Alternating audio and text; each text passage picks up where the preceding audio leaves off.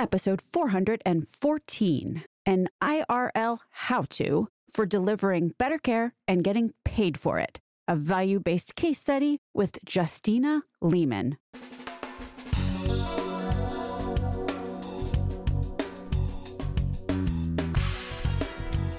American healthcare entrepreneurs and executives you want to know. Talking. Relentlessly seeking value. Here's why I think this interview with Justina Lehman is different. We get into the actual whys and how to's of trying to be a specialist, like an OBGYN or an orthopedic practice, that offers coordinated care and gets paid to do so. There's so many conversations that transpire at the 50,000 foot level. This one is far closer to the ground. And if you want an even deeper dive on this topic, go back and listen to the episode with Dr. Steve Schutzer. There are so many who put financial growth and doing, in air quotes, value based, coordinating care kinds of things at a counterpoint. Like, oh boy, we need to make some money this quarter, so let's put all the VBC stuff on the back burner. The point that Justina Lehman makes, both implicitly and also explicitly, is that doing the right thing for patients things we know are going to improve patient outcomes, doing these right things can also be a growth strategy. And I don't just mean offering access and convenience, I mean also doing things that defragment care and coordinating it, things that will truly drive better chronic disease outcomes. This is what we talk about exactly and specifically today. How do practices work alone or band together into a kind of value alliance, I'll call it, to both improve patient care and make money? All right, so here's the absolute simplest possible business upside that taking really good care of patients can achieve higher patient volumes at the practice. Patients, who I guess could be called consumers in this example, want to go to such a practice. The practice is differentiated. Your marketing has to be good for that to happen, but yeah, Turns out patients really like non fragmented care with a physician, a nurse navigator, and the rest of their clinical team who patients know, like, and trust. Also, turns out clinicians, ones who are purpose driven, like to work at places where they can be part of a team providing great care. So you wind up with growth. You got your demand from patients who want to come to your practice. You got supply of clinicians who want to work there. Who would have thought? So as long as practice leadership is also purpose driven, this can all be very opportunistic. But there's also some risk exposure for those who don't consider models like this. Dr. Will Shrank said on the pod last week that any specialists who aren't figuring out how to work with capitated primary care docs are going to have some referral problems coming up here. And how do you work with capitated advanced primary care docs? You demonstrate you have better patient outcomes. You cannot do that unless you do all the things that Justina Lehman talks about today. So there's risk in not doing some of this stuff. I'm going to summarize the process that Justina uses to level up care and also get paid for it. And this is all in the show notes, by the way. Step one Assemble a committee of purpose driven, committed physicians who want to improve care. Committees should self select. No one should be there who doesn't want to be there. Number two, define the situation analysis. What is care as usual? And then what's ideal care? And then determine what the delta is between where we are now and where we want to go. Number three, design ideal care and the plan for how you're going to get from where you are now to where you want to be what does ideal care look like? I actually gave the keynote at the PBGH symposium a few weeks ago, and I showed a slide that Justina Lehman had put together showing the ideal care pathway for a patient with gestational diabetes. If you weren't there, here's the aha. Ideal care includes multiple physicians. It includes working with payers and PBMs and how you're going to do that. There's also going to be a nurse navigator involved. It includes standardizing certain care flows and choices and making sure that patients have the right information so that they can get to the right care settings at the right time. The exam room, as Justina Lehman says, is but the start of the patient journey. It's not the beginning, the middle, and the end of it. Step four, align the model to possible financials. First of all, consider two potential payers. Number one, self insured employers. You could offer a bundle if you see a lot of any given self insured employer's members. You also could go to a regular payer kind of payer. There's going to be two kinds of payers engaged payers and not engaged payers. If there's an engaged payer who is actually trying to figure out how to work with providers in their network, then there's four potential opportunities with such a engaged payer. Number one, you could start talking about prospective bundle payments. Number two, and less attractive, you could start talking about retrospective payments based on savings. Number three, there could be quality incentives that are a percentage of FFS withhold or a quality incentive that is in addition to FFS payments. And lastly, number four, there could be specialty quality programs that are PM PM. If you're dealing with a not engaged payer, then one potential move is to gang up with others in the area, create some kind of value alliance, and see if you can inspire the payer to become more engaged. You also could try to align your care pathway to what is possible to get paid for within an FFS model. Dr. Scott Conard, in an earlier episode, talks a little bit about that. He's talking from a PCP standpoint, though. Step five, measure results. Step six, prepare the story slash value prop for payers. Number seven, get more docs on board. Create the meaningful stories that inspire additional doctors to want to become a part of this beyond your initial gang. And then eight, manage and maintain success. Continue to evolve. Big takeaways for me it's really important to engage payers and get them at the table early. Will Shrank, MD, in another point of alignment from last week's show to this week's, Dr. Shrank also was talking about this same thing. He said historically, payers and providers have had a pretty adversarial relationship, but it can be really hard for a provider to migrate to a value based arrangement without the payer to provide data and to some degree shelter for providers who are along the transition to value journey. Besides the show with Dr. Steve Schutzer and Dr. Scott Conard that I mentioned earlier, I'm going to leave you with two other interesting for further reading or listening references. One is a LinkedIn post from Dr. Benjamin Schwartz that also includes some pretty great comments and back and forth. In sum, Dr. Schwartz wrote, We need to uncouple value from the payment model and focus on outcomes tied to diagnoses. Link in the show notes. I also thought a radio advisory show was thought provoking. This was with Rae Woods, Eric Johnson, and Daniel Kuzmanovich. The gist of it is at one point, Rae Woods says, if I think about the very fragile financial state that a lot of these leaders are in, they're telling me I've got to pull back on my value based care objective for 2024, maybe even 2025, because I just have to focus on my margin right now. But what I'm hearing you say is that it's actually not the right mindset to have. Dot, dot, dot. Again, link in the show notes. My name is Stacey Richter. This podcast is sponsored by Aventria Health Group. Justina Lehman. Welcome to Relentless Health Value. Thank you for having me, Stacey. Do you want to just start off talking about what you've been up to? I am a nurse practitioner by background. I have spent the majority of my career in this value based care, high value space, focusing on creating environments where physicians, advanced practice providers, clinicians with their patients can thrive and that we can truly deliver value to the communities in which we serve. And right now, I am looking forward to the future of how do we identify high value care, bring that high value care to patients and the communities in which we serve, and how can we replicate that across the country? And the key to that will be really bringing together purpose driven people to create that magical space. That is an inspirational message. Let's dig into this whole idea of high value care for a moment, because obviously you've got theoretically what is high value care, and then the reality of how do you actually identify this so called high value? How are you figuring this out?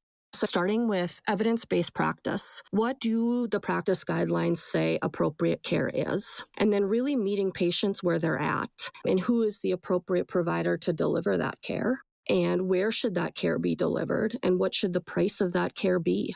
This is reminding me of the conversation with Dr. Robert Pearl from a few weeks ago about the art and science of medicine that if there's an evidence based treatment plan, then that's the science and we should be following it. The art of medicine is to think through patient preference and their individual needs and the relationship.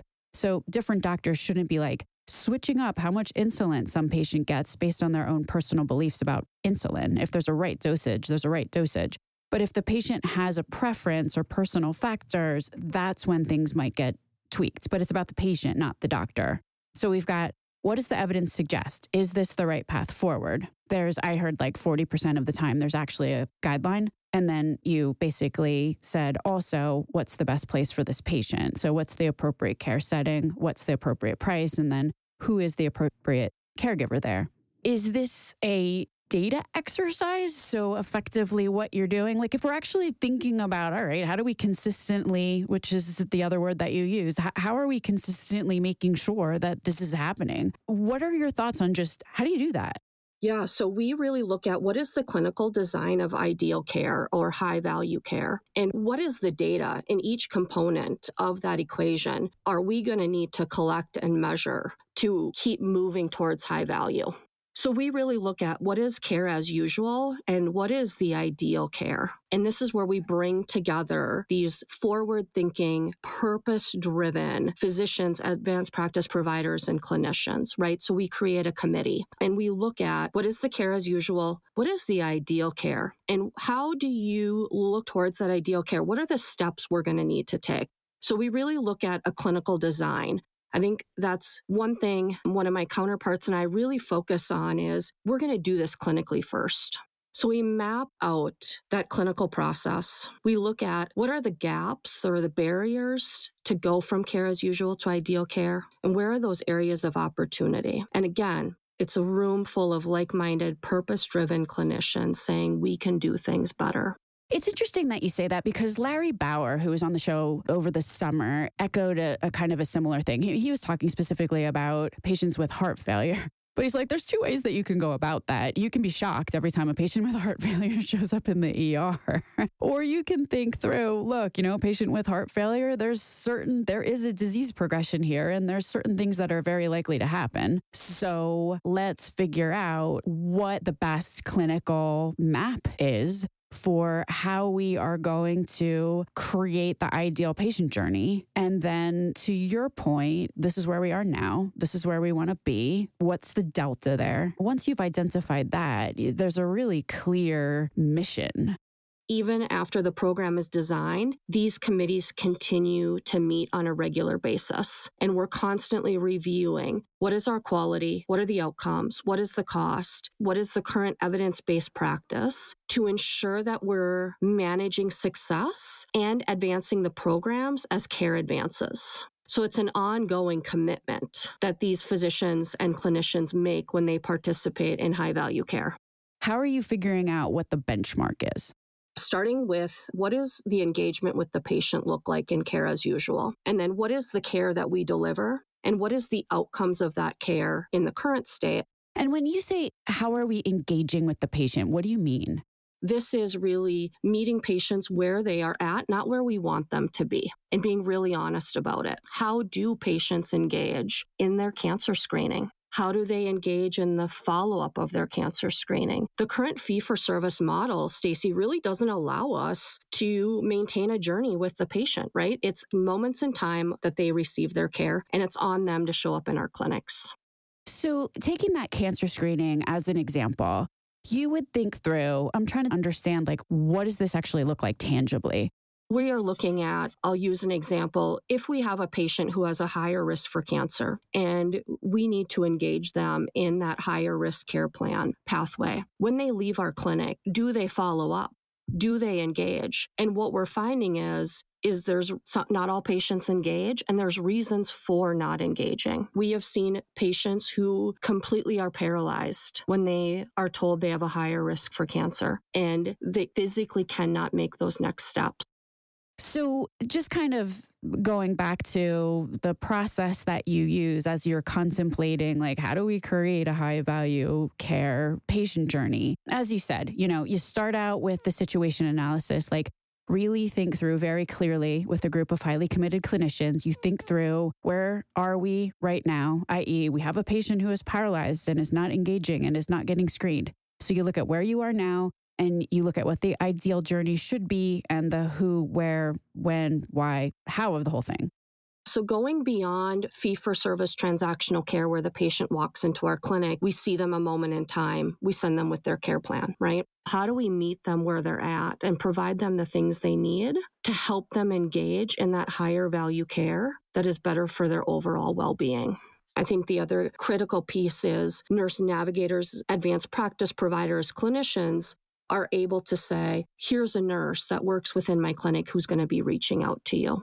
So, the type of nurse navigation that you're talking about, and maybe more words are required here, it's like so many things. I feel like you say nurse navigation, you say value based care, you say team based care, right? And it can mean one of 700 things depending on who you're talking to. But specifically, the kind of nurse navigation that you're talking about is an extension of the physician practice. I'm a strong believer that care is local and we need to understand the communities in which we're serving. This is not a payer program. This is not a, an employer program. This is the nurse gets introduced while the patient is in the physician practice and the patient already has a relationship with the practice. So it's clear that the person calling was previously introduced, which probably ups the odds considerably that the patient will even pick up the phone call to begin with in order to even start having a relationship.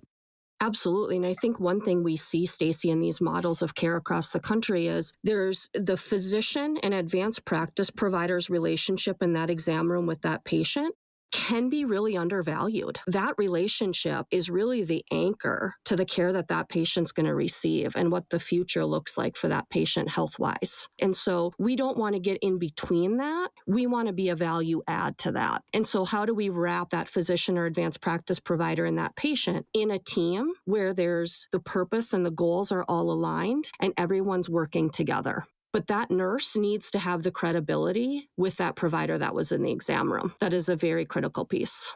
It sounds like that's something that one should not take for granted.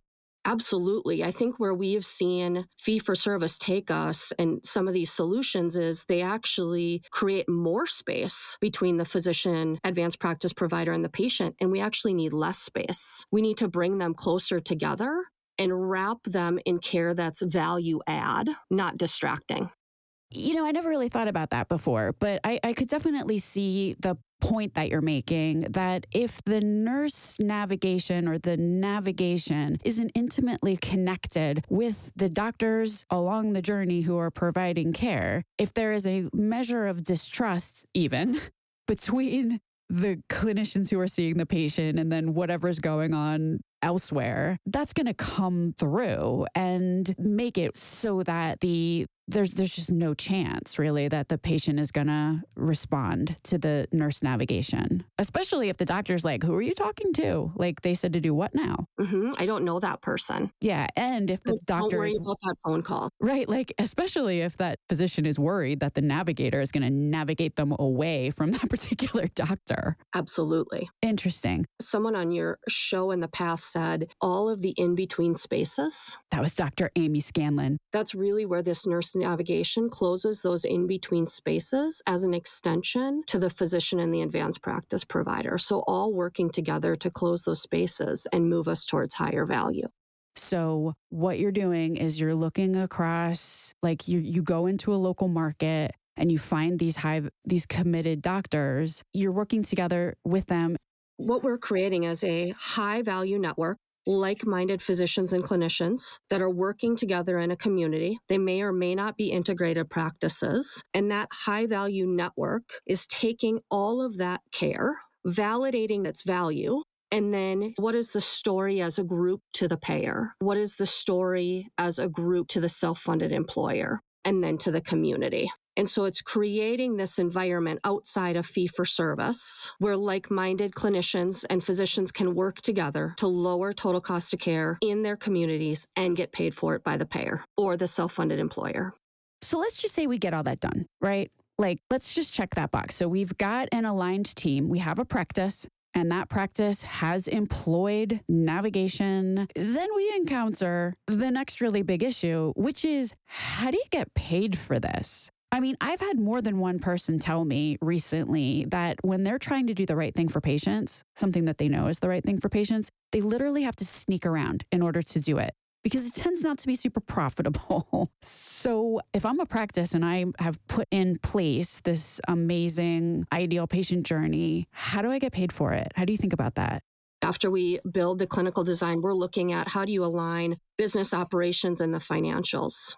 And going through that exercise. What is your relationship with the payers? There's different levels of relationship. You can get a very highly engaged local payer that wants to be part of delivering high value to their community because they see the benefit to them as the payer and what they can sell to the employer. And then you have some payers that have zero interest. And I think the other piece too, and we're seeing this more and more come into play is self funded employers are getting very innovative in how they see care for their employees. And then I think direct to the consumer is if you're building high value care and you can measure and prove it, do you increase your patient market capture? Because patients want to see you. If we're thinking about getting paid, it sounds like we've got four avenues here, some inarguably better than others. We can reach out to a highly engaged local payer who kind of already gets it, right? Like they already understand that there's some competitive differentiator for them if they have high value providers in their network that they're working with. They get that maybe there's downstream costs that are being saved. There's some reason that that payer already has in their mind that working with you is a plus for them and they're willing to provide shelter or money or something and I'll circle back on that. The next gang here is a not engaged payer who has zero interest in what you're doing who thinks that you know I've heard payers say that all fee for service is high value care so what's the point in paying for anything else right? I mean seriously. so that's number two. Then number three, maybe there's a self insured employer who's interested here, especially if the patient journey in question might be one which has been identified as being very expensive, like muscular, musculoskeletal, maternity care, the other usual suspects relative to when it's not done well, it's really expensive. And then lastly, direct to consumer, that if you can go out into the local market and authentically be able to state and get referrals and reviews in which patients are extremely happy and receive a level of care that is differentiated, then you can increase your patient base. Did I get that right? Yes, absolutely. Let's talk about the highly engaged payers. What do the highly engaged payers come to you and seem most intrigued by, and how does this help them?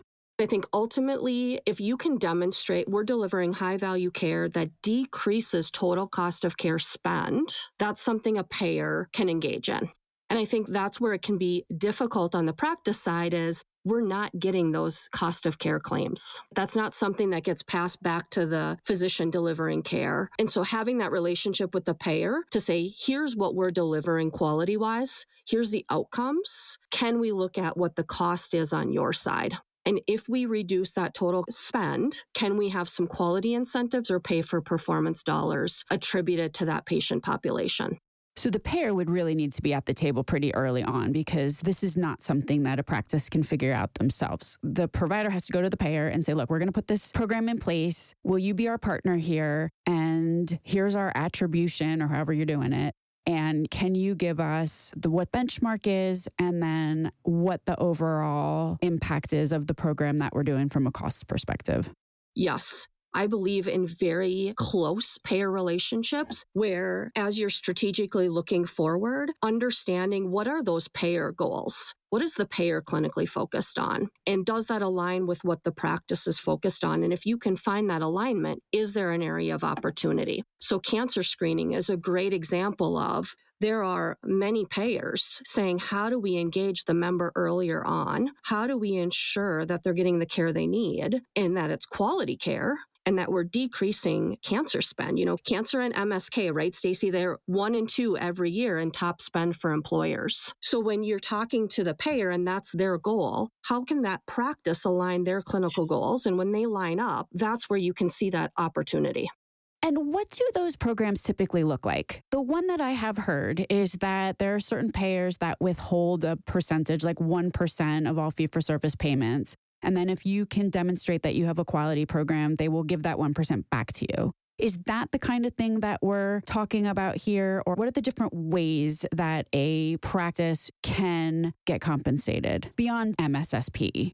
So I think there's a few different avenues. A prospective bundle payment. Can you wrap a bundle payment around a well defined episode of care where you're shifting from one site of service to a lower cost site of service? Total Joints 10 years ago, moving from a hospital to an ASC, there was an opportunity to do a prospective bundle payment. So that's one avenue. The second is retrospective payment. And I know this isn't ideal because the claims adjudication can be so difficult but it is an avenue to say retrospectively did we lower total cost of care? If we did, do we receive some of those saved dollars back to the practice? The third would be quality incentives, exactly what you said of is there a percentage of the fee for service withheld? And once you meet those quality indicators, do you receive those dollars? There are also some payers that are seeing the value of specialty quality programs and so they're doing a quality dollar based on the per member life. So the attributed lives, which historically lives in a primary care space, right? When we talk around quality dollars for a patient population. But I have seen some payers start to say, there could be potential of attributing some of those dollars to specialty care when we're focusing on a specific patient population. So you said four things there. Let me just kind of go through. One of them is some kind of prospective bundle payment. And obviously, MSK is potentially leading the charge here. You know, there's the total knee replacement bundle and the total hip replacement bundle.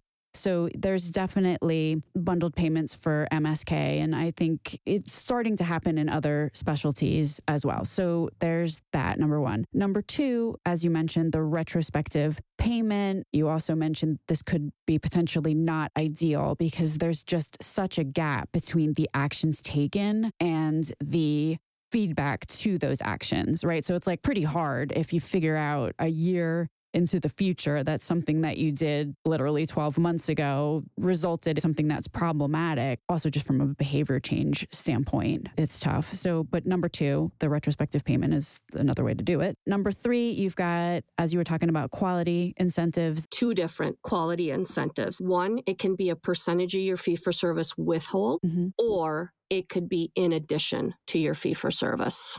And you were talking over and above MSSP. Like this has nothing to do with some kind of MSSP. Correct. And then number four, you've got seeing the value of attributed lives. Do you want to dig into that one for a sec? So this was an evolution within a payer around when you look at incentive dollars based on number of lives that typically lives in a primary care space. That said, if you're taking cancer, for instance, and let's say you have a specialty that is doing cancer risk screening over X number of lives, a payer may pay you a per member incentive if you decrease that overall total cost of care for that specific patient population. If I'm thinking about that from a payer standpoint, I could wind up paying multiple providers or practices for the same cancer screening. Yeah, I think so. There's the cancer screening at the primary care level, and then at the specialty level, there's the cancer risk screening. So you're actually risk stratifying patients in addition to, but you're absolutely right. You have to navigate those conversations around is the payer already paying incentives to the anchoring primary care practice? Are they already paying incentives to an ACO or a clinically integrated network?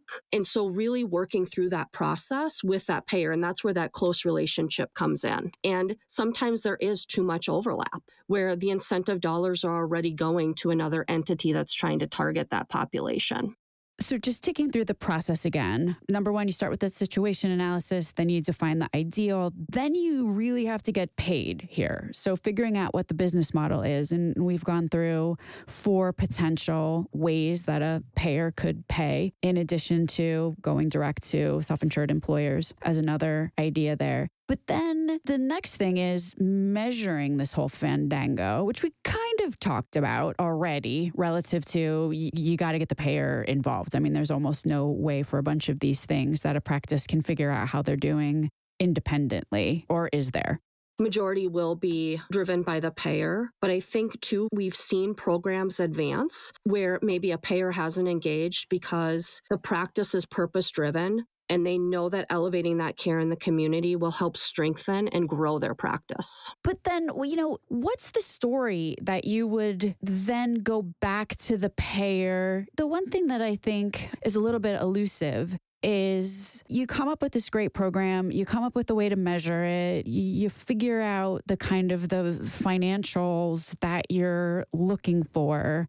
What do you do? You set up a meeting with a self-insured employer or a a um, mm-hmm. a payer like, "Hi, I have something to talk to you about." Like how many payers or self-insured employers will take that meeting and and what's your hook in a way?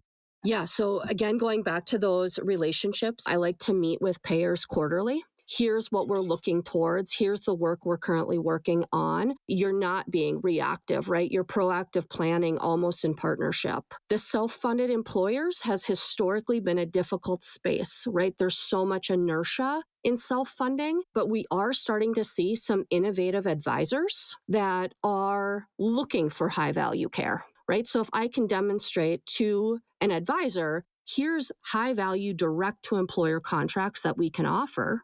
A highly engaged, innovative advisor may see the value of that, of bringing that back to their self funded employer. So we are starting to see more movement with self funded employers and those innovative advisors starting to move towards high value care. And let's not forget that there's some self insured employers who have like three employees in every given market. So they're spread all over the place. And it's very difficult for them to prioritize any given geography, just given the geographic distribution of their teams.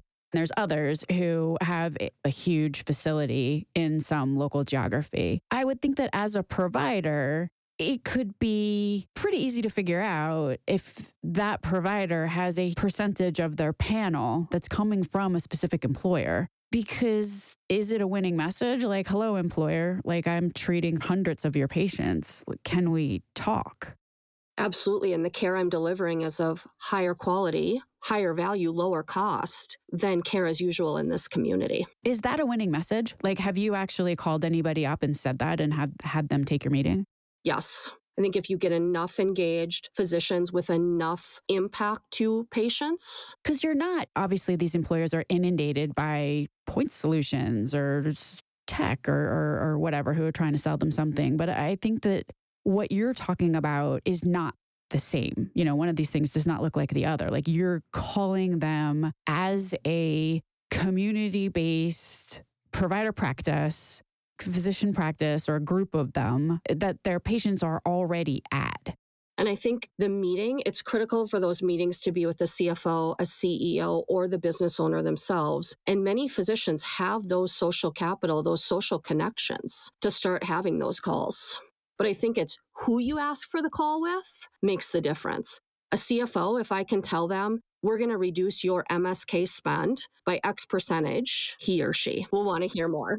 But I can definitely see what you're talking about there because there are CFOs who are engaged and regard it as part of the scope of their responsibility to deal with healthcare costs and healthcare benefits. And then there are certainly others who would never take that call, right? Because they feel like it's the HR's responsibility and their job is done if they issue some nasty grams about renewal rates once a year, right? So I don't mean to be cynical, but but I can definitely see that that this is not the whole market let's just move to step six in your process, which is getting all the doctors on board with this. How does that work? And I'm thinking about this in the context of, you know, for example, Eric Gallagher from Ochsner was on the podcast over the summer. And one of the things that he said is sometimes bigger isn't always better. You have to have alignment within the ranks. So if you have a physician, a practice who has a different bent or goal